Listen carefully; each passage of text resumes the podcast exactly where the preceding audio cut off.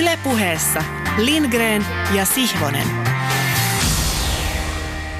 Tervehdys täältä Hoon kaupungista. Se taisi olla maineikas kirjailija Erno Paasilinna, joka nimesi täällä hetken asuttuaan tämän Hämeenlinnan Hoon kaupungiksi. Sitten muutkin kirjailijat ja miksei radiojuontajakin ovat käytelleet tuota Hoon kaupunkia, josta sivumennen sanoen täältä Hoon kaupungista toivotan kuulijan parahultaiseksi tunniksi oikein tervetulleeksi kokeellisen urheilupuheen taikapiiriin.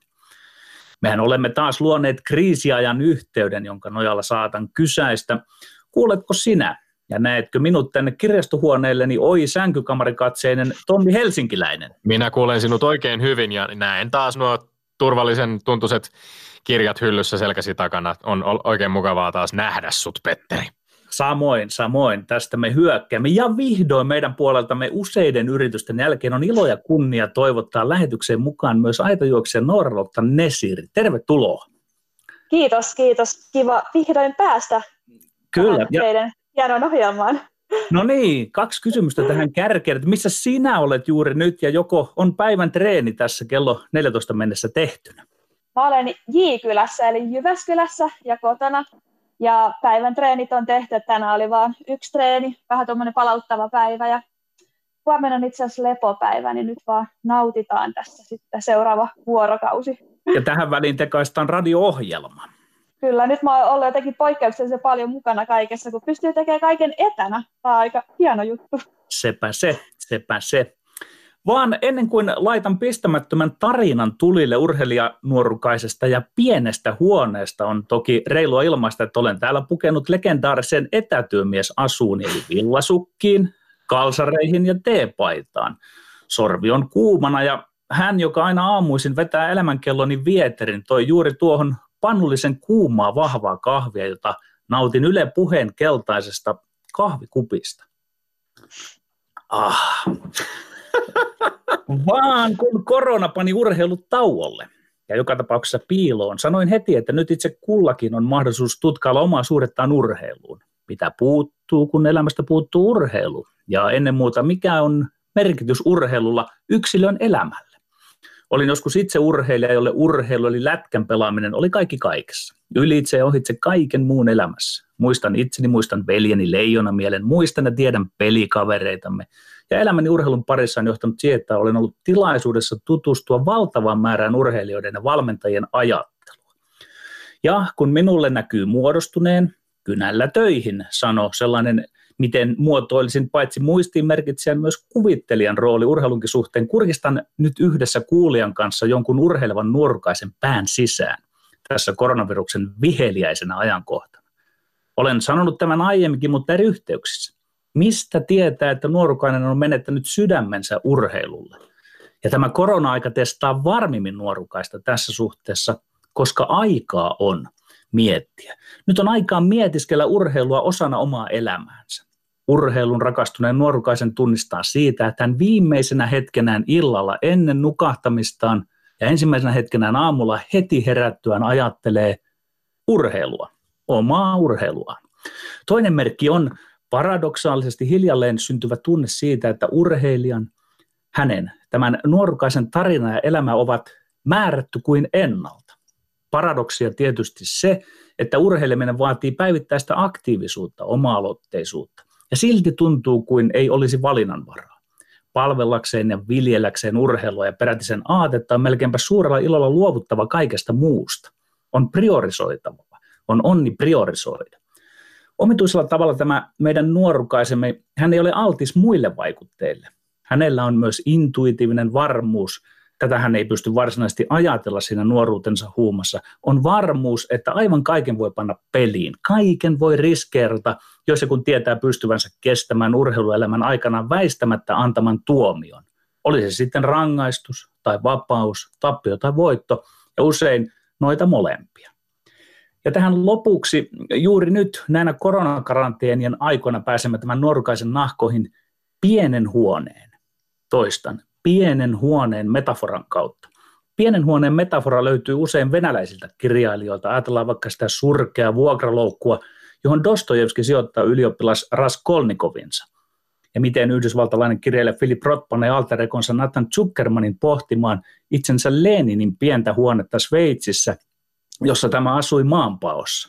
Kyse on laajoissa silmänaloissa samasta asiasta kuin nyt eri puolilla maailmaa asuvat urheilijanuorukaiset joutuvat rajoittamaan koronan takia urheiluelämäänsä. Ja vielä enemmän. Tavallaan urheilijuuden ytimessä on aina normaaleissakin oloissa kyse elämästä pienessä huoneessa, symbolisesti. Urheilun rakastunut nuorukainen kokee, että tuon pienen huoneen, eli rajatun ja urheilulle pyytetyn elämän kestäminen on ylivertainen esimerkki itsekurista. Se on merkki kyvystä hallita mielihaluja, osoitus itselle ja vähän muillekin, että minä kykenen rajoittamaan elinpiirini tähän huoneeseen, eli urheiluun. Vaan me emme ole porukalla nyt samassa yhdessä pienessä huoneessa, ja silti sosiaalisin, puheen tavoittavin ja ylittävin etäisyyksin Me. olemme. Lindgren. Ja Sihvonen. Joo, me ollaan erillisissä pienissä huoneissa ja me emme Petterin mukaan ole siis urheilupuheen salvukukkoja, mikä varmasti monissa herättää kysymyksen, jonka Kai Lintinen esitti helmikuun 18. päivänä Twitterissä, eli mikä on salvukukko? Vastaus kuuluu tietenkin, että salvukukko eli syötty kukko eli kapuuni on kirurgisesti kastroitu kukko, joiden kasvattamisen EU nykyisellään sallii luomutuotannossa. Salvukukkojen liha on rasvaisempaa ja maku arvostettua, mutta miksi Sihvonen haluaa melkein joka viikko korostaa, että me, huom, hän puhuu usein meistä, vaikka tarkoittaa ennen kaikkea itseään, ettemme me ole urheilupuheen salvukukko paikkoja. No jokainen voi tehdä omat johtopäätöksensä, mutta olettavasti kyse ei ole siitä, että Sihvosen mielestä rasvaisuus tai arvostettu maku eivät sopisi luonnehdintoina meihin. Epäilen, että tässäkin aiheessa välillä vähän tuolta vanhan jäärämäisen lätkäjätkien maailmasta ponnistava Sihvonen tukeutuu ennen kaikkea jonkinlaiseen miehuuden ajatukseen, josta en lainkaan osaa itseäni tunnistaa. Eli ilmeisesti jossain muualla kuin täällä tai siellä huoneessa tai missä ikinä, niin on, on tota, kisailemassa, kenties väittelemässäkin urheilupuheen salvukukkoja. Kenties hän joskus kertoo meille, millä tavalla nämä kukot urheilupuhetta tuottavat ja tuotetaanko urheilupuheenkin salvukukkoja menetelmille, jotka vastaavat joidenkin mielestä eläinrääkkäystä. No täällä me joka tapauksessa sukupuolestamme tai siihen liitetyistä ominaisuuksista ja mielikuvista riippuen tai riippumatta kisaillaan urheilupuheen äärellä, jossa kysymyksiä riittää silloinkin, kun urheilua ei ole. Silloinkin, kun urheiluruudun tilalla ei ole alettu näyttää Tuomas Kyrön toiveiden mukaisesti TV-sarjaa Sodan ja rauhan miehet vuodelta 1978, jossa Keijo Komppa näyttelee Paasikiveä ja Mikko Niskanen Josef Stalinia, kuten viime viikolla kuultiin, vaikka urheilu ympäri maailmaa onkin lähes kokonaan tauonnut. Urheilu on siis lähes kokonaan tauonnut, sillä saamiemme tietojen mukaan urheiluruudussa on tälläkin viikolla raportoitu Valko-Venäjän kiekkoliigan tapahtumista, mikä tuntuu jotenkin vähän samalta kuin oikein pahoista vierotusoireista kärsivälle nikotinistille tarjottaisiin helpotukseksi kadulta poimittua puoliksi poltettua röökinnatsaa kaikilla kunnioituksella valko jääkiekkoa kohtaan tai kovista vierotusoireista kärsivälle alkoholistille tarjottaisiin jämiä käsitesipullon pohjalta. Me onneksi voidaan vielä myllertää urheiluaiheiden maailmassa ja siinä me ollaan tietysti todella onnekkaita. Moni muukin itselleni rakas urheilupodcasti on tuonut lohtua ja tuonut paljonkin ajanvietettä näinä aikoina. Ja etenkin jos Lontoon kieli on hallussa, niin hyvin lämpimät suositukset täältä lähtevät muun muassa Bill Simmons podcastille, The Athletic äh, mediasaitin Tifo Football podcastille, Hang Up and Listen nimiselle podcastille sekä Stadio nimiselle podcastille jalkapallosta. Ja jos tekee mieli ottaa loikka urheilun ulkopuolelta kulttuurin puolelle, niin tällä viikolla itselleni kiinnostavin parituntinen tuli vietettyä räppäri Talib Kwalin People's Party-nimisen podcastin parissa, jossa haastattelussa oli legendaarinen Public Enemy-yhtyeen johtohahmo Chuck D. Yksi Chuck D:n ajatuksista jäi kovastikin kummittelemaan mieleeni. Hän puhui tuossa haastattelussa puhelimista, joita me kannetaan tänä päivänä matkassamme, ja kysyi, että pitäisikö pienoistietokoneista, jotka meillä taskussa kulkee, pitäisikö niitä ensisijaisesti ajatella leluiksi vai työkaluiksi. Ja tämä on se niin kuin ratkaiseva uh, ero siinä ajattelussamme. Is it a tool or a toy, kysyi Chuck D. Tässä ajassa, jossa puhelin saattaa olla vielä tavallistakin useammin ihmisillä hyppysissä, on hyvä välillä miettiä siis, onko kyse ensisijaisesti itsensä viihdyttämisen vai sivistämisen välineestä. Ja joskus parhaimmillaan tietysti nämä kaksi tarkoitusta voivat iloisesti lyödä kättä, kun me sekä viihdymme että sivistymme. Toivon mukaan näin tapahtuu tälläkin viikolla esimerkiksi tämän ohjelman parissa, esimerkiksi näiden väittelyaiheiden äärellä, joihin käymme seuraavaksi kutkuttavassa 17-16 tilanteessa. Ja odotamme sen jälkeen tietysti innolla Noralotta Nesirin tuomiota meidän väittelysuorituksistamme. Aiheet ovat siis seuraavalaiset. Yksi. Pohjois-Amerikan palloilulajien ammattilaisliigoissa on pohdittu mahdollisuutta jatkaa pelaamista mahdollisimman pian tyhjille katsomoille ja tarkoin rajatusti vain tietyillä paikkakunnilla. Onko tällaisessa ajatuksessa järkeä, kyllä vai ei? Kaksi. Helsingin Sanomat uutisoi tällä viikolla urheiluvälinen jätti Naikin vatsalihashaasteesta, jonka keulakuvaksi ryhtyi jalkapalloilija Cristiano Ronaldo. Onko journalistisesti perusteltua, että Hesarin urheilutoimitus tekee juttua urheiluvälinen valmistajien sometempauksista, kyllä vai ei? Sekä viimeinen kolmas aihe Yle Urheilu uutisoi tällä viikolla Helsingin Töölössä päivittäin harjoittelevasta futaajien porukasta, johon kuuluu muun muassa HIFK ja HJK liigapelaajia. Onko syytä ymmärtää tai kokea sympatiaa urheilijoita kohtaan, jotka eivät malta olla harjoittelematta lajiaan? Kyllä vai ei? No niin, Petteri. Siellä on pöytälamppu sytytetty ja auista näytetään vanhaan uskolliseen tapaan. Ollaan sitten Pasilassa tai Hoon kaupungissa tai missä milloinkin internetissä, niin aina hauista näytetään, kun pitää ryhtyä väittelemään. Hyvä niin, Petteri, hyvä niin. Olet siis valmis? Olen valmis. No niin, ja tuomari on valmiina siellä myöskin. Kyllä, kyllä. Hyvä, loistavaa. Helsinki, Jyväskylä, Hämeenlinna yhteydellä menemme ensimmäiseen väittelyyn. Yksi. Pohjois-Amerikan palloilulajien ammattilaisliigoissa on pohdittu mahdollisuutta jatkaa pelaamista mahdollisimman pian tyhjille katsomoille ja tarkoin rajatusti vain tietyillä paikkakunnilla. Onko tällaisessa ajatuksessa järkeä, kyllä vai ei? Kyllä. Tuossa ajatuksessa on paljonkin järkeä sikäläisen urheiluajattelun vinkkelistä. Anna neljä syytä ja jätän jokerikortin ovelasti takataskuun. Ensimmäinen fakta. Peli on peliä. Se ei muutu miksikään, vaikka paikan päällä ei ole katsojia. Voidaan siis pelata. Toinen totuus. Urheilun ja pelin ystävät pääsevät kotoa vastaanottimien äärellä nauttimaan koronapaastonsa jälkeen rakastamastaan lajista. Kolmas todiste.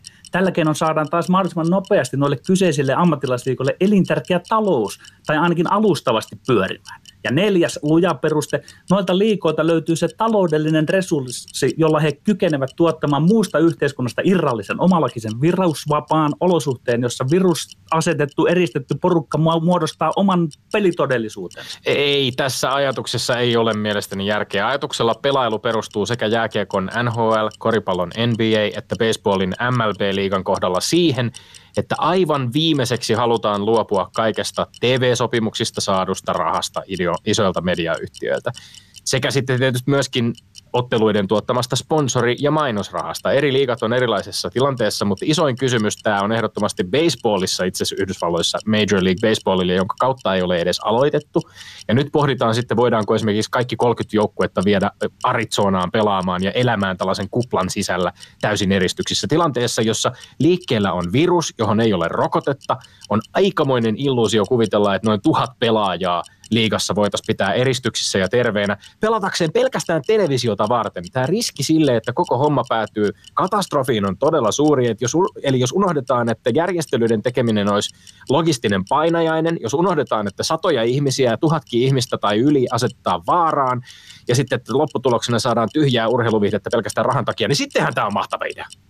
Tommi, mä ihmettelen, että sulle aina yllättäen tuo raha on ongelma. Että sä itse rakastat näitä joukkuelajeja ja haluat katsoa niitä, ja sitten kun ne haluaisivat pitää yllä sitä omaa bisnestä, niin aina sinä hyökkäät siihen pelkästään raha ei ole ongelma, mutta raha on ongelma siinä vaiheessa, jos sen varjolla aletaan uhraamaan jopa ihmisten terveyttä ja ihmisten turvallisuutta. Silloin se muodostuu kyllä ihan selvästi rahaksi ja raha-ongelmaksi. Ja, ja tässä ei ole kyse pelkästään siis pelaajista. Tässä on kyse myöskin valmentajista, tuomareista, bussikuskeista, kokeista, hotellityöntekijöistä. Tämä koko porukka pitäisi pystyä pitämään täysin eristyksessä. Ja sitten jos yksikin ihminen jossain saa koronavirustartunnan, niin koko pakka hajoaa. Tommi, ymmärrätkö, että jos, jos he tähän ryhtyvät, niin varmasti järjestävät tämän olosuhteen sillä tavalla, että se riski on minimaalinen. Minun mielestä sinä lähdet nyt suotta maalaamaan tässä niin kuin peruja seinille. Mä en usko, mä, tässä. Mä uskon, että se riski pyritään minimoimaan kaikin keinoin pelaajilta, mutta sitten jos siellä joku satunnainen hotellityöntekijä tai bussikuski tai, tai tota, kokki vaikka sattuu viruksen saamaan jopa kuolemaan, niin se ei varmaan näille ammattilaisliigoille ole kuule dollarin kuvien edessä mikään ongelma. Mutta yleensä tämä on hieno ajatus, että jos ja kun ne kykenevät luomaan tämän olosuhteen. Hienotkin ajatukset katkeavat, kun kongi kumahtaa. No niin, menemme seuraavaan aiheeseen. Kysymys numero kaksi. Helsingin Sanomat uutisoi tällä viikolla urheiluvälinen jätti Naikin vatsalihashaasteesta, jonka keulakuvaksi ryhtyi jalkapalloilija Cristiano Ronaldo. Onko journalistisesti perusteltua, että Hesarin urheilutoimitus tekee juttua urheiluvälinen valmistajien sometempauksista, kyllä vai ei? Kyllä näissä koronaolosuhteissa monet inhimillisen elämän ulottuvuudet, niin urheilukin, ovat tuottaneet iloa ja hakeneet näkyvyyttä somessa, tempauksin. Ja hei, kyse on huippuurheilusta ja sen tähdistä, huippuurheilusta, joka on läpeensä muutenkin tuotteistettua ja viidebisnestettyä toimintaa. Mitä Hesariin tulee, on todella perusteltu näyttää tällaista urheilusivujen osiossa kuntoilu. Mä katoin klippejä, jalat pystyy, peppu irti maasta ja nykyttämin liikkeen kosketuksen sormia jalkaterään. Varsin raitis ja validi laskettavissa oleva ja mitattavissa käynnissä oleva liike. Mä arvelen, että Nike saa pikkuruisen mainoksensa, katsojat ilonsa ja luultavasti miljoonat ihmiset koittavat omaa enkaansa. Mäkin koitin. Tuo lisää kotiliikuntaa tämä vain. Näin laajasta ilmiöstä on suorastaan välttämätöntä joka tapauksessa perusteltua tehdä juttu mediaan. Ei, mielestäni ei ole minkäänlainen uutinen, että Cristiano Ronaldo tekee Hesarin otsikkoa lainaten hurjan määrän vatsalihasliikkeitä 45 sekunnissa. Tämä hurja määrä oli siis 142. Se ei olisi minkäänlainen uutinen normaalina aikana, eikä sen pitäisi olla minkäänlainen uutinen koronapandemian poikkeusaikana. Mä ymmärrän, että poikkeuksellisessa tilanteessa urheilutoimittajat ja toimitukset on vaikeassa paikassa. Uutisia, sisältöä pitää repiä jostain, mutta joku raja pitäisi olla sillä, kirjoitetaanko valtakunnan johtavaan uutismediaa Naikin keksimästä vatsalihasliikkeiden olohuonekapista ja sitten siihen osallistuneista eri Naikin sponsoriurheilijoista. Toki Ismo Uusitupa tässä nettijutussaan muistaa vähän naljailevan sävyyn kyllä korostaa urheilun, urheiluvälinen jätin roolia tässä kilpailussa, mutta sitten lopuksi jää kuitenkin kysymys, mitä muuta tämä on kuin ilmasta mainosta Naikille? No sitähän se on, mutta se saa olla niin, sitä. No. Niin kuin uipuurheilu on sitä ja kyllä mun mielestä siitä voi tehdä jutuina. Tässä on hieno tämmöinen niin kilpailullinenkin ulottuvuus, että Kastre Semenia pisti se ihan pohjat tuohon hommaan ja yritit sä itse kokeilla monta sä sait? en, en yrittänyt, mutta musta on jotenkin kuvaavaa, että sinäkin päädyit klikkaamaan vielä tätä, nimenomaan tätä Naikin perustamaan Living Room Cupin Instatilin videoita, jossa ne on jaettu. Ja sit koska, se on, siinä, siinä, siinä, on tietty urheilullinen aspekti, koska pikkusen kisot, kivu, kilvotellaan noin, ja eikä se Niken mainos sieltä nyt niin kuin häiritsevästi tullut mielestäni esiin. Mun mielestä tässä ajassa pitäisi hyvin tarkkaan pohtia sitä, että mitkä ovat urheiluuutisia, mikä on uutinen ylipäänsä, mitkä on ne journalistiset perusteet lähteä tekemään uutisia. Uutisarvoisia aiheita on mun mielestä esimerkiksi urheilijoiden tekemät omat ratkaisut harjoittelunsa jatkamiseksi poikkeustilassa, esimerkki urheilijoiden sosiaalisesta vastuusta eri puolilla maailmaa, kaikenlaiset urheilun ylläpitävät rakenteet – Sosiaali, niin sä liputat sosiaaliselle vastuulle. Onko tämä niin, sitä tämä vatsalihasliikekappi? Tietyllä lailla he osoittavat tässä esimerkkiä, että tällaisia eri konsteja on harjoittaa tätä. Että on tämä parempi kuin se vessarulla haastesysteemi. Ei, ei nimenomaan ole parempi. Siinä oli kyse organisesti levinneestä viraali-ilmiöstä, jota ei mikään niin kuin firma ollut pistänyt pystyyn, vaan se oli tällainen maailmaa yhdistävä, ihmisiä yhdistävä ilmiö, jolla ei ollut mitään tekemistä tämän kanssa. Huomaat, huomaatko Tommi, sinä taas vieroksit sitä rahaa ja silti sinä haluat kuluttaa tätä tuotetta tässä, on, onko sinulla nyt se ra... onko minulle nyt se raha? Nämä kysymykset on aina välillä, että se olisi hauska tehdä sellainen kokonaisuus näistä kaikista keskijääneistä kysymyksistä ja lauseista, jotka Mitä meinasit Mitä meinasit sanoa? Kyllä. Niistä saisi jo tässä kohtaa varmaan kirjan, kun mennään pitkälti kolmatta sataa lähetystä. Mutta menemme viimeiseen kysymykseen, viimeiseen aiheeseen. Se kuuluu näin. Yle Urheilu uutisoi tällä viikolla Helsingin Töölössä päivittäin harjoittelevasta futaajien porukasta, johon kuuluu muun muassa HIFK ja HJK liigapelaajia. Onko syytä ymmärtää tai kokea sympatiaa urheilijoita kohtaan, jotka eivät malta olla harjoittelematta lajiaan, kyllä vai ei? Kyllä, täältä löytyy entiseltä urheilija- ja valmentajasihvoselta aimo ripaus ymmärrystä ja reima määrä sympatiaa. Minä niin pystyn asettumaan noiden nuorten nahkoihin. Okei, he tekevät väärin. Se pitää lopettaa, sanoo isä, paappa ja maisteri Siivonen minussa. Mutta pystyn samastumaan siihen valtavaan padottuun energiaan ja pidältettyyn rakkauteen, joka on nyt koronavankilassa. Aivan varmasti olisin vastaavassa tilanteessa mennyt kikkailemaan lätkää veljeni kanssa, jos korona tai muu iski vuonna 1985. Se tyhmyys, mitä IFK ja HJK ovat nyt viljelleet pelaajansa osalta liian isolla porukalla, se pitää lopettaa lopettaa, mutta ymmärrän ja sympatiseeraan kyseisiä nuorukaisia. Se kiimo pelata tulee solutasolta, hermostusta. Ja sanoinko jo, rakkaudesta, rakkaudesta peliin ja palloon. Nuhteeni ovat samalla maksimaaliset. Pysykää kotona, pomputelkaa palloa ne yksin, syöttäkää seinän kautta itsellenne, kuten Litmanen aikoina Lahden suurhallissa. Mutta vaikka nuhtelen isällisesti, on vihassani tottelemattomuutta kohtaan myös aimo annos ymmärrystä ja sympatiaa. Ei, ei todellakaan ole syytä ymmärtää tai tarjota sympatiaa eri seurojen liigapelaajille, liigapelaajille, jotka joukkueiden lomien aikana pandemian aiheuttamassa poikkeustilanteessa kokoontuvat höntsäilemään paraati paikalle Töölön futiskentille Helsingissä useiden tuntien ajaksi päivässä. Kuka tahansa voi ymmärtää, voi toki ymmärtää, että futispelaajalla on vaikeaa tilanteessa, jossa futiksen pelaaminen tai harjoittelu on kielletty. No arvatkaa, kenellä on vielä vaikeampaa. Terveydenhuollon ammattilaisilla, jotka joutuu päivästä toiseen tekemään työtään pitääkseen ihmisiä hengissä, ravintoloitsijoilla, joilta valtio on kieltänyt mahdollisuuden normaalin toimentulon tekemiseen.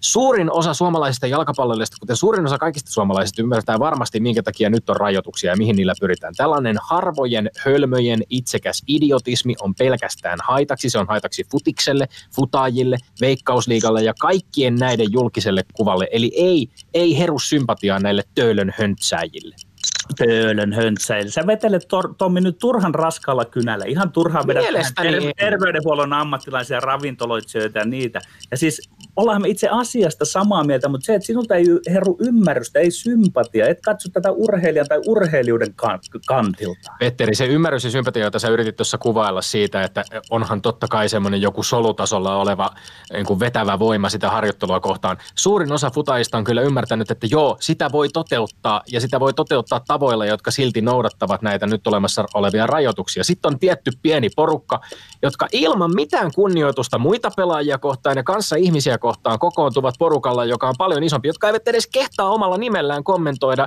Yle Urheilulle tätä aihetta, kun heiltä siitä kysytään, koska he tietävät itsekin, että se näyttää pahalta.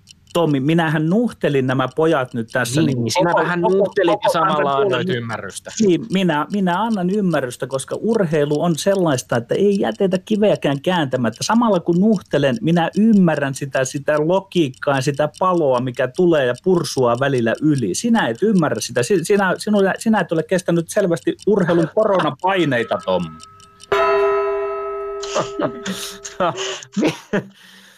Paineita en ole kestänyt. En ole paineita kestänyt. No, Urheilun katsotaan. koronapaineita. Katsotaan, kumpi meistä nyt sitten paremmin paineet kesti, kun ihan pienen pienen hetken päästä kuuntelemme Noora Lottan Esirin arviot näistä suorituksistamme kolmessa väittelyaiheessa.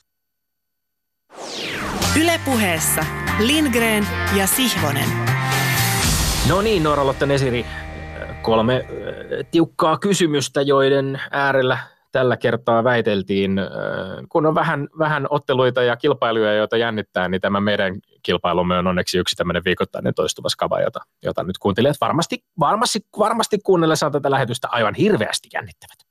Muakin vähän jännittää. Mä en muista, kumpi teistä oli johdossa, mutta katsotaan.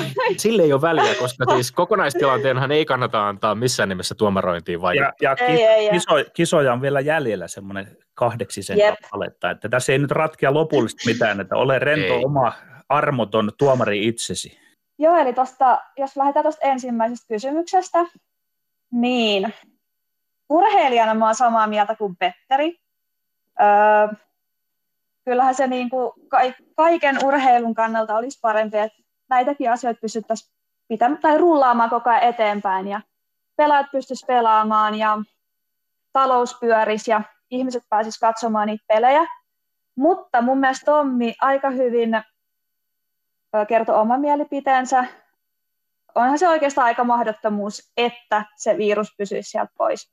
Totta kai tässä pitää ajatella, että sehän on jokaisen omalla vastuulla, jos tähän ryhtyy, mutta tällaisessa viruksessa tosiaan, missä ei ole rokotetta, niin onhan se ihan mahdottomuus, etteikö se siellä lähtisi pyörimään ja tuhoisi sitä ja olisi loppujen lopuksi ihan semmoinen katastrofi, mikä olisi loppupeleissä ehkä sillä urheilullekin negatiivinen asia.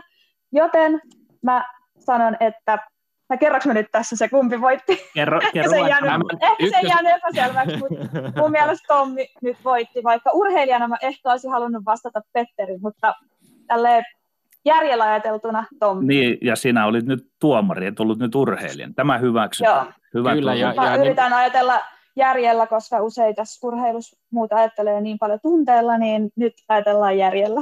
Ja tässä mennään nimenomaan äh, argumentit edellä, sitähän yleensä ollaan korostettu. Tämä on, tämä on siis niin kuin, tämä on tavallaan semmoinen kiehtova ja kiinnostava ajatus. Tästä tietysti puhutaan niin kuin, äh, puhutaan palvelulajien ammattilaisliikoista, kun puhutaan NHLstä, NBAstä, Major League Baseballista ja silloin niin se joukko urheilijoita, jotka, ja vielä, vielä tilanteessa, jossa NHL ja NBAn kohdalla, jos, jos pohditaan mahdollisuuksia jotenkin pelata kausi loppuun, niin on ollut ajatuksia tällaisesta niin kuin rajatusta esimerkiksi jossain Las Vegasissa pelattavasta, mm. niin kuin, että pudotuspelit tai loppukausi pelattaisi tämmöisenä turnausmuotoisena siellä. Mutta se on aika, aika kiehtova ajatus tavallaan tietysti. Varmaan ehkä urheilijanakin pystyt jotenkin samastumaan siihen, että jos, jos poikkeustila yhteiskunnassa muuten niin kuin säilyy, mm. mutta sitten tällaisen niin kuin rajatun kuplan sisällä urheilijat vietäisiin jonnekin paikkaan, jossa, jossa olisi tyhjät katsomot, mutta, mutta jossa urheilijat kuitenkin mm. urheilisivat. Pystytkö siihen niin kuin urheilijana jotenkin samastumaan? Joo, siis ö, varmasti jos mulla tulisi itse sellainen mahdollisuus, niin miettisi tosi kauan. Että kyllä täytyy sanoa, että kyllä kyllä olisi niin kuin se mielihalu lähteä tuollaiseen niin tosi suuri, mutta sitten kun se mahdottomuus tulee jo siinä, että jos siellä on just nämä siivoojat, sun muut, kaikki, ketkä ruokkii urheilijat, niin se kupla on tavallaan mahdoton pitää, että sieltä ei mukaan kukaan lähtisi mihinkään muualle ja hakisi sitä pöpöä sinne. Aivan, aivan. Eli se, se joukko, joukko, joka yritetään sitten tavallaan pitää mm.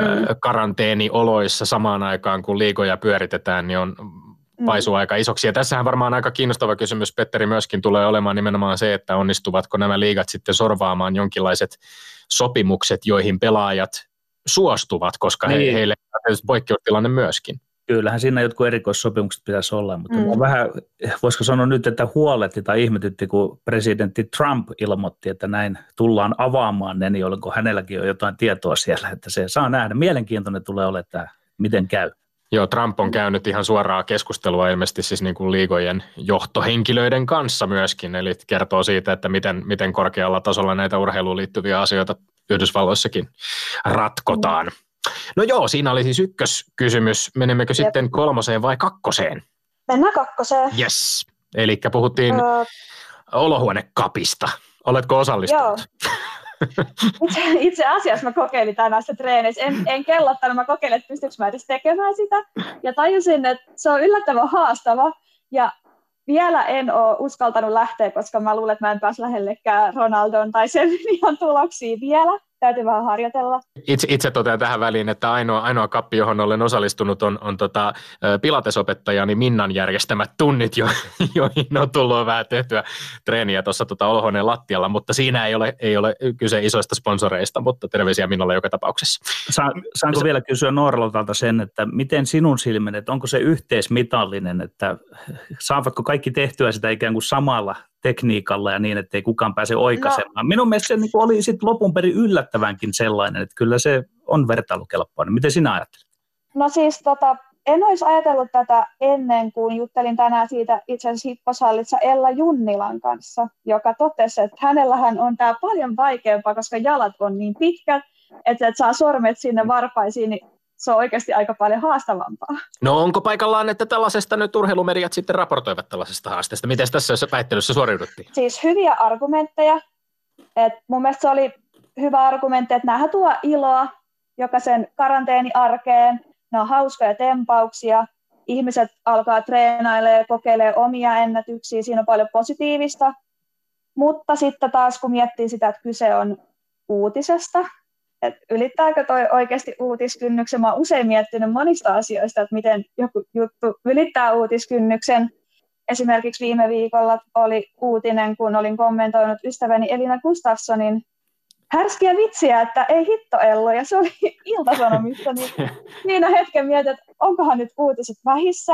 Ja tota, urheilijana mulla on aika paljon haasteita yleensä saada sponsorilogot näkyviin tai sponsorit näkyviin, niin sitten just tässä se, että nyt tavallaan ilmasta mainosta Nikelle, joka on vielä ainakin sponsorini, että tavallaan puolan sitä, mutta on kyllä sitä mieltä, että ehkä toi ei nyt semmoista kansallista uutiskynnystä pitäisi ehkä ylittää kauhean isosti, ja varsinkin koska se on nyt täysin lähdetty mun mielestä tekemään kaupallisista lähtökohdista, varsinkin koska sen keulakuvaa Cristiano Ronaldo, niin mikä muu siinä on ollut tavoitteena kuin saada se Nike näkyviin, joten tässäkin päädyn Tommin puolelle. Ai että. Onnea, onnea. Kädet nousevat ilmaa kohti jo hieman helpottuneesti. Tässä on vielä niin kuin yksi, aita, yksi aita jäljellä, mutta voi jo vähän niin kuin katella, että ei sieltä, perä, ei sieltä perästä ehkä enää ohi tulla.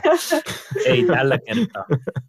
Joo, uutiskriteerit on tietysti siis ei, ei vaadita koronaepidemiaakaan tai koronapandemiaakaan, että, että tota, kysymykseen, Noora Lotta, sinun esittämäsi kysymykseen, että mikä ylittää uutiskynnyksen, niin siihen vastaus ehkä valitettavasti nykyään tuntuu aika usein olevan se, että kuuluisa ihminen sanoo jotain somessa ja se ylittää Eipä. uutiskynnyksen.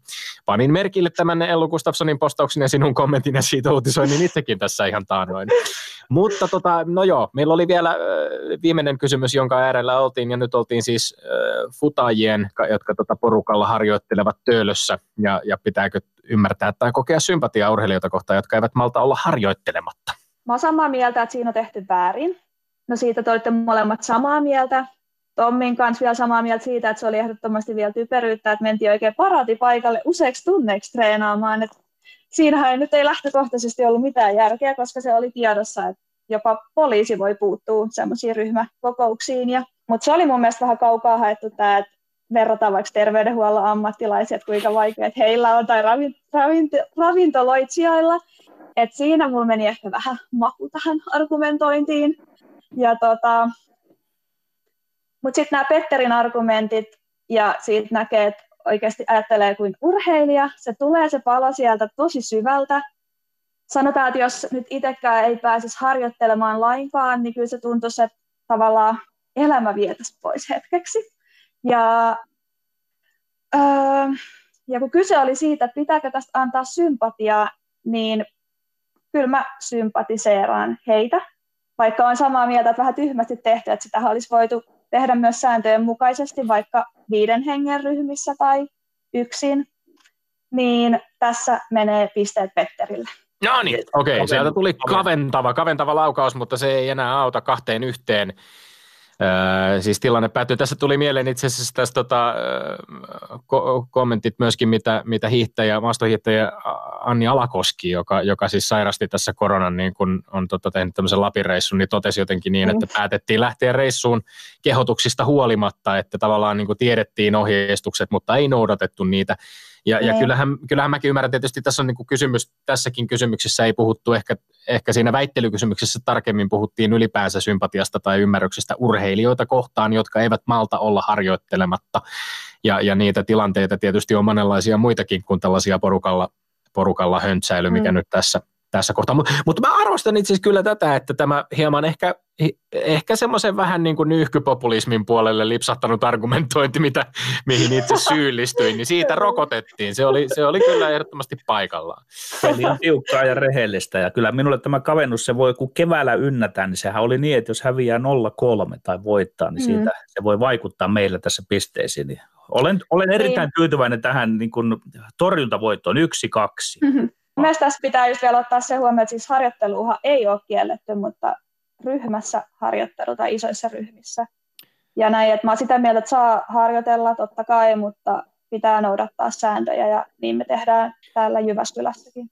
Kyllä, ehkä tässä on jotenkin nyt sitten tämä porukka niin kuin ajatellut, että, että pienharjoittelu ei riitä, on pakko saada jollain tavalla sitä niin kuin todellisen futispelin luon, mm. niin kuin, äh, illuusio synnytettyä, mutta et, et, tässä kohtaa se on nimenomaan noudatettava näitä, näitä ohjeita. Ja, ja tietysti monet futaajat on puhunut siitä, että me, Tim Sparv sanoi pari viikkoa sitten, että Tanskassakin on edelleen joukkueen sisällä on harjoiteltu, mutta nimenomaan pienryhmissä.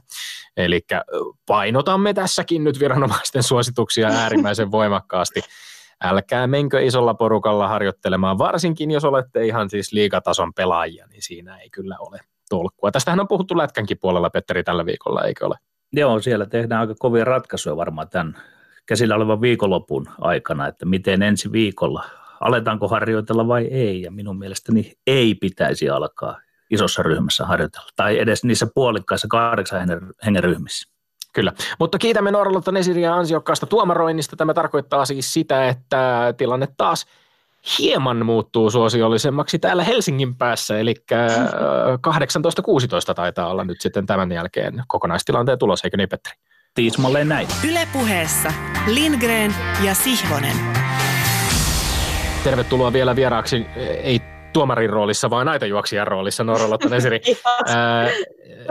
kerrataan vähän läpi sinuun liittyviä faktoja. Syntynyt Turussa 9. marraskuuta 1992, viettänyt lapsuutensa, nuoruutensa Porissa.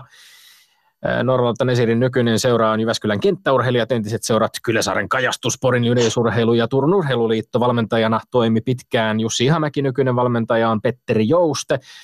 Olet siis pika-aituri sekä myöskin kauppatieteiden maisteri valmistunut 2018 Turun yliopiston kauppakorkeakoulun Porin yksikössä, yksiköstä ja, ja lajina on tosiaan siis 100 metrin aitajuoksu, jossa, jossa Suomen mestaruuksia – taitaa olla kuusi kappaletta yhteensä vuosilta 2012-2016 sekä 2018, siis aikuisten sarjassa. Öm, Noora-Lotta Nesiri, otetaan ihan ensimmäiseksi kiinni tämän kuluneen viikon isoimpaan uutisen yleisurheilumaailmasta. World Athletics, eli kansainvälinen yleisurheiluliitto, joka vielä viime vuoteen asti tunnettiin nimellä IAAF, teki päätöksen, että Tokion olympialaisten yleisurheilun tulosrajoja voi rikkoa seuraavan kerran vasta joulukuussa, eli tämä karsinta-aika alkaa siis joulukuun 2020 2020 alusta ja kestää sitten tuonne kesään 2021 touko-kesäkuuhun. Öm, olet itse kommentoinut tätä päätöstä julkisesti, muun muassa tällä viikolla urheiluruudussakin kommenttejasi kuultiin, ja esimerkiksi Twitterissä kutsuit sitä aika erikoiseksi päätökseksi, mutta tämän taustalla on kuitenkin varmaan ollut jonkinlainen pyrkimys yhtäläisten mahdollisuuksien takaamiseen kaikille urheilijoille tässä tilanteessa, jossa tämä koronavirus vaikuttaa vähän eri aikoina eri puolilla maailmaa ja aiheuttaa sekä urheilijoiden urheilemiselle että esimerkiksi doping-testaukselle monenlaisia rajoituksia. Pystytkö näkemään myös perustelut tämän ratkaisun takana? Joo, kyllähän mä ymmärrän sen niin kuin, ö, perustelun siinä, mutta sitten toki samalla tunteella kun ajattelen, niin ajattelen, että onko tämä maailma ikinä tasa-arvoinen urheilun suhteen nimenomaan. Ja ehkä se iski itselle vähän kovaa siinä mielessä, että viime vuonnakin oli vähän loukkaantumisia ja lähtökohta tähän kauteen on ollut tosi hyvä. Ja just samana päivänä, kun tämä päätös tuli, niin oltiin valmentajan kanssa juteltu, että olympialaiset peruttiin, mutta nyt on hyvä aika tehdä rajaa olympialaisiin. Toki mun kommentoitiin sitten Twitteristäkin, että miksi mä tavallaan mietin tätä, koska mulla on tosi vankka pohja rankingissa. Mä oon 19 ja olisiko sitten riisuttu lista, niin mä oon noin kymmenes. Eli periaatteessa niin kuin ei pitäisi olla mitään hätää päästä sisään sinne, mutta kyllähän se lähtökohta, että mä haluaisin juosta sen rajan. Ja niin, se olisi ollut iso motivaattori, mutta toki siellä se Suomen ennätys, mikä motivoi mua edelleen, ne, niitä saa juosta edelleen, ja tota, sitten pohdittiin Petterin kanssa, että et ihan sama, että onko se raja juossut viime vuonna vai tänä vuonna, niin se mikä ratkaisee, jos haluaa olympialaisissa menestyä, että se kova kunto on ensi vuonna, ja jos se tarpeeksi kovassa kunnossa, niin mitkään rajat ei pitäisi olla ongelmia. Eli lähdettiin nyt kuitenkin positiivisen kautta. Kyllä, eli vähän niin kuin Antti Pihlakoskikin itse asiassa tähän samaan keskusteluun liittyen kommentoi sitten, että eiköhän Tokiossa menestymään pystyvät ole mukana tälläkin systeemillä. Eli niin. tavallaan säännöt ovat vähän ikävät mutta, mutta kaikille kuitenkin samat. Äh, mutta se, mikä ehkä tässä mietityttää tietysti on se, että tavallaan tämä nyt tehty päätös on varmasti jollain tavalla välttämätön, koska tässä niin kuin, tilanne voi vaihdella hyvinkin voimakkaasti vielä esimerkiksi matkustusrajoitteiden suhteen mm. tämän kuluvan vuoden aikana, mutta tämä kaikki samaan aikaan, tämä kaikkihan perustuu toisaalta sitten taas olettamukseen, että joulukuussa 2020 elämä olisi jo jotenkin palannut normaalisti uomiinsa, mutta tämä on aika jännä, koska moni asiantuntija kuitenkin varoittelee, että voi olla edessä koronaviruksen toinen aalto loppuvuodesta ja rokotetta voidaan saada vielä odottaa pitkäänkin, eli siis tilannehan voi vielä muuttua tulevaisuudessakin aika, aika isosti. Kyllä, ja, mutta se on tavallaan meidän urheilijoiden pakko lähteä siitä lähtökohdasta, että, että on joku tähtäin ja joku juttu, mitä varten treenataan, että ehkä se menisi muuten vähän sellaiseksi öö, puuroutus vähän se tekeminen, jos ei olisi oikein mitään, mitä varten treenaa. Että kyllä se niin kuin, ainakin itselle ne arvokisat ja tuommoiset tavoitteet, ja ne on niin kuin tosi semmoinen iso motivaation ja inspiraation lähde, että sitten se on toisaalta erikoista, että sit maailmanennätys hyväksytään, jos semmoinen tulisi jollekin.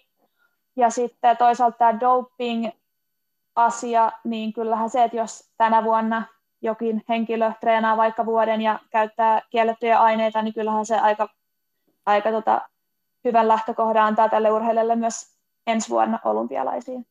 Onko doping-viranomaiset ollut millään lailla yhteyksissä teihin urheilijoihin? Onko annettu mitään ohjeita tai mitä sille asialle mm. kuuluu tällä hetkellä? Tuli viesti, että jos doping-valvoja käy, niin hänkin noudattaa näitä varotoimenpiteitä. Ja itse asiassa mä oon odottanut nyt jotenkin jostain syystä tosi paljon ADTtä tänä aamulla. Mä heräsin 6.30 ja kuulin, että ihan varmaan tuli auto piha ja meni katsoa ikkunasta, että joko ne, joko ne testaajat tuli, mutta ei tullut. niin tämä tarkka valvonta ja, ja olinpaikan raportointi ja kaikki tämä tällainen, niin se on, se on osa sitä teidän urheilijoiden arkea, eli, mm. eli koko ajan täytyy olla varautunut myöskin siihen, että olinpaikan pystyy todistamaan ja että testaajat voi tulla koska tahansa, mm. mutta siis ilmeisesti tästä ei ole myöskään niin kuin, en tiedä, onko, onko teillä ollut, onko mitään ohjeistusta tai tämmöistä niin päivitystä tullut, tullut sitten toisaalta taas urheiluliiton suunnalta esimerkiksi siitä, että miten, miten, miten tämä vaikuttaa nyt öö, juuri tähän tota, doping-testaustilanteeseen? No ei sen enempää oikeastaan. Et, et, tota, mä uskon no, ka- kyllä, että se toimii edelleen ja en itse laittaisi just pahakseni, vaikka meillä nyt kävisi testaajat myös korona-aikana, että täytyy luottaa, että he sitten kuitenkin osaa hommansa. Niin ihan rehellisesti, kannatko huolta siitä, että tä, tässä nykytilanteessa niin, niin, niin kuin mahdollisuudet vilppiin voivat olla jossain päin maailmaa aika, aika paljon paremmat?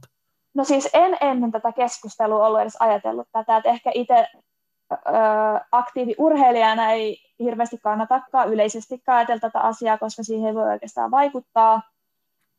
Mutta sitten toisaalta voisi kääntää se asia näin, että jos jossain maassa on nyt niin kovat koronarajoitteet, että ei voida testata, niin siellä ei välttämättä myöskään pääse kunnolla harjoittelemaan, ja kuitenkin dopingin vaikutus on suurin, jos pääsee harjoittelemaan. Et ehkä se sitten, toki siinä varmasti saa hyötyä, mutta näin mä sen nyt järkeilen itselleni. Äh, sun harjoitteluolosuhteisikin on, on, on ollut esillä esimerkiksi Helsingin Sanomissa, jossa, jossa olet jo kirjoittanut äh, tällaiseen tota, koronapäiväkirjaan muutamankin kertaan ja, ja muun muassa näin. Tässä tilanteessa on taivaan lahja asua Suomen liikuntapääkaupungissa Jyväskylässä, joka on mahdollistanut kuudelle ykköskategorian yleisurheilijalle harjoitusmahdollisuuden hipposhallissa sekä jatkeeksi tiedän, että se aiheuttaa mielipahaa ja eriarvoisuuden tunnetta. Ö, ootko siis ihan suoraan sanonut palautetta siitä, että sinä saat erityiskohtelua, tai sitten toisaalta tämän jatkeeksi, niin etkö toisaalta olet työlläsi, joka on nostanut sinut mm. suomalaisen yleisurheilun huipulle, niin myöskin ansainnut erityiskohtelu. Niin, no näin, näinhän mä siihen sen sit lopetin, että, että tässähän se on niin kyse tuloksista ja se ei ole silloin mielipideasia, että siitä ei kuulu kokea huonoa omaa tuntoa.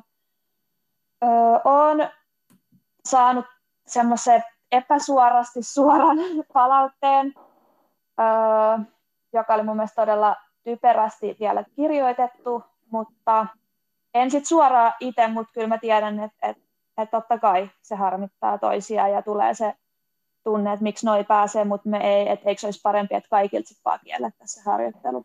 No miten ylipäätään ajattelet urheilusta, että kuuluuko urheiluun millään tasolla tasa-arvo vai onko se juuri päinvastoin niiden kaikkinaisten erojen hakemista? No kyllä mä olen sitä mieltä, että kyllä se niin epätasa-arvoisuus tietyllä tapaa kuuluu tähän.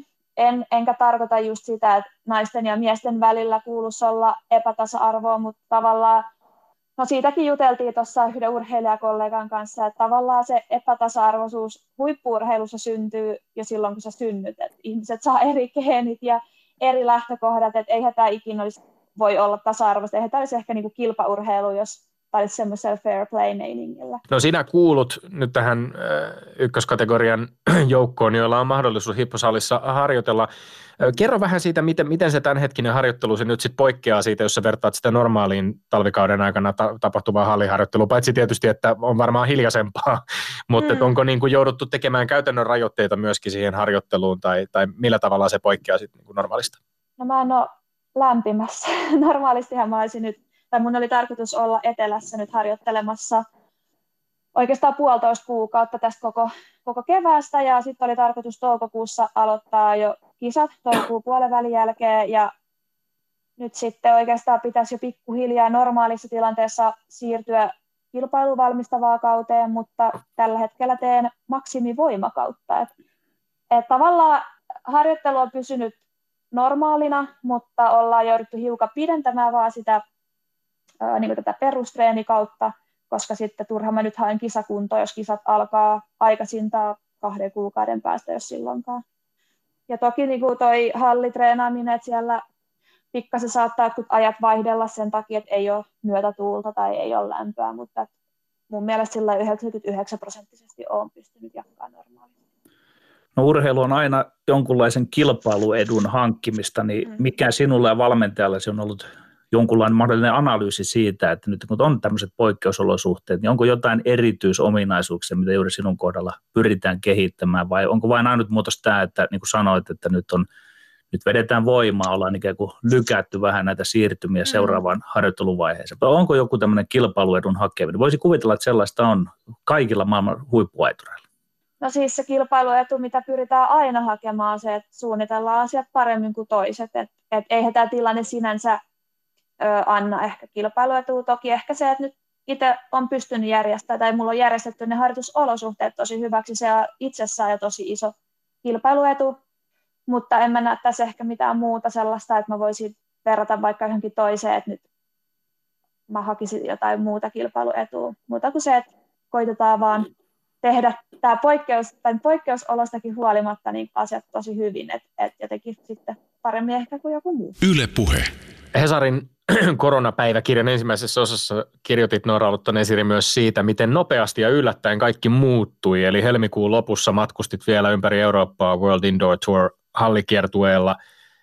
Edessä kesäkaudella oli siinä kohtaa Tokion olympialaiset sekä sitten Pariisin EM-kisat. Nyt olympialaiset on siirretty vuodella eteenpäin ja elokuun, e, elokuun lopun EM-kisojen suhteen ei ole vielä toki päätöksiä tehty, mutta niidenkin ympärillä on, on totta kai paljon epävarmuutta. Puhuit jo siitä, että tavallaan niin kuin urheilijoilla pitää olla jokin tavoite, jokin tähtäin, jota kohti harjoitellaan. O, miten vaikeaa on suhtautua nyt esimerkiksi näihin Pariisin EM-kisoihin sellaisena tavoitteena, kun tiedetään, että, että samalla tavalla kuin, kuin monet muutkin tapahtumat, niin perumis- tai siirtouhan alla nämäkin kisat ovat?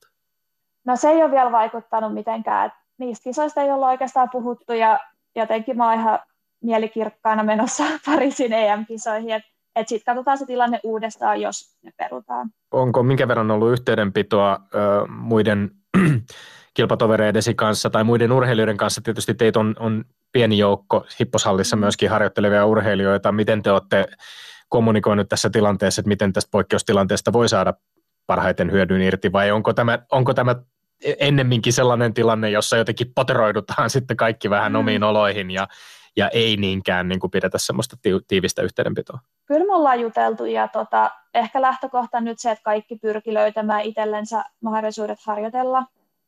Ja sitten se, mitä esimerkiksi me aiturit ollaan ajateltu, että tästä voisi selvitä hyvin, niin jos saataisiin järjestettyä jotain omia kisoja. Eihän siihen tarvitse, kun Suomen vaikka top 5, niin saa jo aika kovatasoisen kilpailuaika. Ja se olisi mun mielestä aika hieno juttu, että, että jos saataisiin joku oma kisa ja kisa järjestettyä ja sitten jos kausi alkaa, niin sitten olisi ehkä tavallaan vähän valmiimpi aloittaa heti jo ihan kovasta kunnosta niin itse varsinaiset kilpailut. Entäs semmoisen sanotaan itsetarkkailun kautta, niin miten olet henkisesti jaksanut tämän aika erikoisen tilanteen viedä tässä nyt läpi, että onko ollut vaihtelua sillä puolella mm. vai oletko ottanut asiat asioon? Aluksi oli vaikeaa sen takia, että mulla on ollut aika paljon vaikeuksia urallani ja ihan viime vuosina, ja mä koen, että mulla on aika paljon annettavaa vielä aitajuoksulle. Mutta mä oon myös ymmärtänyt, että mä oon 27, mä täytän 28 loppuvuodesta, että mulla ei ole kuitenkaan tässä enää sitä kymmentä vuotta aikaa, mikä vielä muutama vuosi sitten tuntui, että mulla on tässä ikuisuusaikaa. Nyt on tajunnut se, että eihän tässä ole oikeasti ikuisuutta aikaa. Ja oli jotenkin sillä henkisesti jo valmistautunut tähän kauteen, että tästä tulee kova kausi. Ja niin kehittänyt sitä uskoa itseensä, että myös mä tuun olemaan kova tänä kautena. Ja sitten tavallaan, kun se kaikki katoskin vaan pois. Ja sitten oli hetken aika semmoinen vähän tyhjä olo, että mitäs nyt te? No sitten se alkoi pikkuhiljaa jotenkin se ajatus, että okei, okay, Tokio 2021. Ja sitten se on siitä pikkuhiljaa rakentunut, että nyt kuitenkin fiilis on hyvä ja mulla on mennyt treenit tosi hyvin ja jotenkin pyrkinyt ajattelemaan sitä kautta, että jos mä nyt tänä kesänä pääsen kisaamaan ja on hyvässä kunnossa, niin se luo myös ensi vuotta ajatellen hyvän pohjan. Ja, ja tota, niin, että aluksi oli tosi vaikeaa sen takia, että mä olin nyt jotenkin tosi motivoitunut nimenomaan tähän kauteen ja näihin seuraaviin vuosiin ylipäätänsä, koska aikaa ei ole hukattavaksi ja haluaisin nyt ja heti saada tulokset ulos. niin itsekin, itsekin mietin itse asiassa tässä, että jos joku urheilija on sellainen, joka on ehkä omalla urallaan kokemien vastoinkäymisten takiakin, niin on, on varmaan jolla on, on niitä välineitä käsitellä tällaista tilannetta, niin se olet ehkä sinä. Mm. Olet puhunut aika avoimesti muun vuoden 2017 loppuun palamisesta ja sen ka- kauden kauheudesta ja, ja tota, niin kuin niistä skeptisyydestä mm. ja peloista ihan sen suhteen, että voitko vielä palata, palata huipulle. Lausui muun muassa Iltasanomille näin. Syksyllä 2017 meni pitkiä aikoja miettiessä, eikö tämä alavire ja voimattomuus ikinä lähde pois. Mm. Ei tarvi mennä takaisin näihin syviin vesiin tai syihin niiden takana sen kummemmin, mutta kiinnostaa kuulla ehkä nyt tästä useamman vuoden perspektiivistä, että mitkä oli Mitkä on ehkä ne Noora Nesirin välineet ja sellaiset niin kuin asiat, joita olet oivaltanut näiden vastoinkäymisten kautta, jotka auttoivat esimerkiksi sitten sinua löytämään taas uskon itseesi ja omiin suorituksiin? Onko, onko sellaisia mm. psyykkisiä välineitä, joita pystyt tässäkin tilanteessa nyt hyödyntämään? Sä kysyt just kysymyksen, mihin mä vastaan huomenna Helsingin Sanomien koronapäiväkirja kolmosessa. ja tota, siis se, mikä mulla oli siinä ehkä suurin, oli se, mitä mä jo sanoin tässä haastattelussa aiemmin, että mä oon juossut 1281 ja mulla on jotenkin niin vahva tunne sisällä, että 1281 ei ole se, mikä on mun potentiaalin yläraja.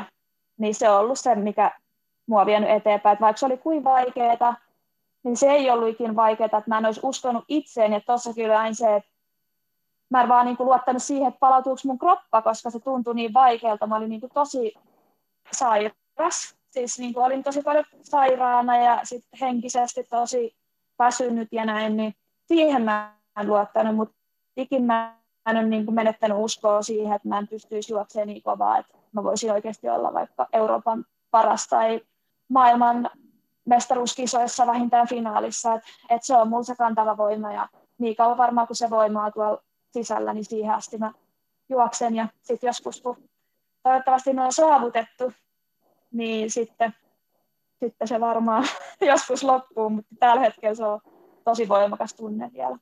Et se ei, ei ehkä sen suurempaa psyykkistä työkalua kuin se usko itsensä siihen, mihin Norralta Nesiri, kun puhutaan naisten aitajuoksusta, niin enää tilanne ei ole se, että siellä olet vain sinä yksi, vaan Suomessa on siinä ihan loistava taso tällä hetkellä. Teillä on siellä kolmen kova kärki ja siinä vielä takanakin sitten tyttöjä ja naisia tulossa. Miten tähän kaikkeen, kun puhut, tästä äsken puhuit tästä omasta psyykestä ja omasta urastasi, miten siihen suhtautuu se, että onko tämä kilpailutilanne myös muuttanut jotain omassa ajattelussasi? Miten, miten nämä kilpasisarit ja myös heidän lähes sinun rinnalle tulo ja välillä ohikin, no miten se on vaikuttanut? Öö, no täytyy myöntää, että mulla oli tosi pitkään, siis todella pitkään mä koin aivan, no enhän mä oikeastaan siis aiemmin hävinnyt kahti suomalaisille. En, en tiedä, onko hävisinkö vuoden ehkä 2010 jälkeen kenellekään, kunnes sitten tuli just Reetta ja Anni-Mari varsinkin nousi, nousi sitten kanssa alle 13 tasolle ja sitten joutui opettelemaan vähän sitä, että, se jos mä häviin suomalaiselle, niin se ei tarkoita, että mä oon ihan surkea tai että mulla on mennyt tosi huonosti. Mulla oli tosi pitkä sellainen tavoite, että suomalaiselle, että suomalaiselle en voi hävitä. Ja nyt mun on täytynyt tavallaan, no edelleen totta kai suomalaiselle en voi hävitä, mutta mä oon joutunut opettelemaan siihen, että jos mä joskus häviin suomalaiselle, niin mä voin silti olla ihan Euroopan huipputaso, että se ei, niin kuin se, se ei tarkoita, että mulla välttämättä mennyt yhtään huonosti se kisa. Ja se, mitä se on tuonut mulle, on se, että mun mielestä mä oon entistä valmiimpi joka kisassa. Öö, mä en pysty antaa itselleni missään kotimaan kisassa sellaista siimaa, että jos on vähän huono päivä, niin ei yrittäisi jostain syystä 110 prosenttia, koska nyt se on ehkä vielä voimakkaampi jopa se tahto voittaa, koska tietää, että oikeasti joutuu jopa ylittämään itsensä, jos haluaa, haluaa voittaa. Ja, ja sinänsä mä luulen, että se on meille kaikille siis positiivinen asia. Se potkii meitä eteenpäin, mutta totta kai se aluksi oli vähän hankalakin tilanne, mutta sitten yllättävän nopeasti siihen sitten jotenkin tottu. Ja enhän mä voi sitä sillä asialle mitään itse muuta kuin juosta kovempaa, että et tavallaan se olisi ehkä tyhmyyttäkin, että mä jäisin jotenkin, tai olisin jäänyt siihen surkuttelemaan, että mitäs nämä nyt muut tulee täällä. Käydään vielä Norralotta Nesiri pikkasen eh, kiinni näihin sinun rajoihisi. Mainitsit jo eh, tuon 1281 ennätyksen juostu kuortaneella 2016 eh, Dohassa – pääsit hyvin lähelle sitä välierässä, juoksit silloin kauden parhaan aikasi 12.89, jolla olit välierän viiden, viides omassa välierässäsi, ja, ja silloin finaaliin mentiin ajalla 12.65, oli se heikoin aika, jolla kärki kahdeksikkoon päästiin. Ää, kerro vähän siitä vielä, että, että varmasti ajattelet, että on realismia rutistaa vielä noista ajoista se parikymmenystä pois, jolla voi tie avautua MM- tai olympiafinaaliin, mutta mitä asioita omassa juoksussa pitää ennen kaikkea vielä parantaa, jotta tämä loikka on mahdollista saavuttaa? Ehdottomasti uskon näin ja, ja tota, jotenkin sekin, että viime vuonna pystyi juoksemaan 12.89 ja todellisuus sitä ennen oli se, että, että siellä tuohon valmistavan leirillä mä pystyin tekemään aika hyvin treenejä.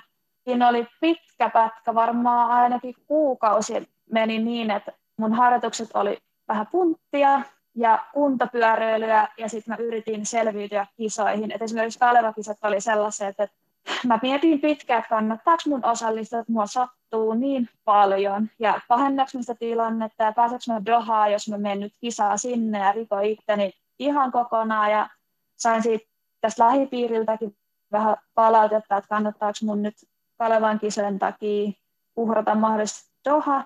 No, Kalevan kisat oli mulle niin tärkeä kisa, että päätin sitten mennä sinne ja uskoin, että en uhraa siinä mitään. Ja tota, just siitäkin huolimatta sitten pystyi juoksemaan vielä 12.89, niin sekin antoi jo tosi paljon uskoa, että vaikka kausi oli sinänsä vähän pettymys, mutta että olisi niin paljon, paljon enemmän ollut vielä annettavaa jopa viime kaudella. Ja se, mitä mä koen, että täytyisi parantua, niin tekniikkavarmuus. Öö, mulla on vähän semmoinen juttu tässä meneillään, että me yritetään hakea vähän sellaista erilaista tai tietynlaista rytmiä siihen aitajuoksuun, jolla mun ponnistus tulisi aidalle paremmin, eli mulle ei tulisi niin paljon vastaponnistusta aidalle tultaessa, joka mun uskaakseni ottaisi heti jo ainakin sadasosan per aita pois, eli siitä lähtee kymppä. Ja tota, voimatasot mulla on ihan hyvät, niin mä uskon, että sit kun ne voimat saataisiin vielä enemmän siihen uudelleen siihen kimmosuuteen takaisin ja semmoiseen öö, räjähtävyyteen, niin se veisi sitten sen toisen kympän pois. Ne kaksi nyt olisi selkeät, selkeät jutut. Loistavaa. Ne vähän katos, ne saatiin viime vuonnakin hyvin kehitettyä, mutta sitten kun tuli niin paljon, paljon juoksutaukoja ja oli kipuja, niin ne, vähän, ne molemmat itse asiassa katos multa aika, aika pahasti, että ne juoksut oli kyllä aika kamalan näköisiä ja Dohassakin, niin kun mä katson sitä juoksua, niin kyllä sitten näkee aika pahasti, että se vähän hajoaa silloin. Lämmin kiitos vierailusta ohjelmassamme Noora Lottanesiri. Ja sitten Tommi Lindgrenin maineikkaat urheiluterveiset. Tässä ajassa on puhuttu paljon riskiryhmistä ja toisaalta on huomattu, että koronaviruksen aiheuttama COVID-19 on tauti, joka voi iskeä rajusti myös kovakuntoisiin perusterveisiin aikuisiin, mutta riskiryhmäläiset eivät ole siis joitain toisia jossain muualla. Heitä on kaikkialla joukossamme myös tunnetuimpien huippurheilijoiden joukossa ja heitä ovat esimerkiksi Hesarin viikko sitten haastattelema lentopallomaajoukkueen hakkuri Urpo Sivula sekä New York Rangersin ja Leijonien Kaapo Kakko, jotka molemmat sairastavat ykköstyypin diabetesta. Sivulan sanat Helsingin Sanomissa saatelkoot kaikkia meitä edelleen vastuunkantamisen omassa arjessamme. On nähty esimerkkejä Italian ja Espanjan suunnalta, mitä tapahtuu, kun ei oteta tosissaan. Se on joltain muulta pois. Se on välinpitämätöntä ja tyhmää.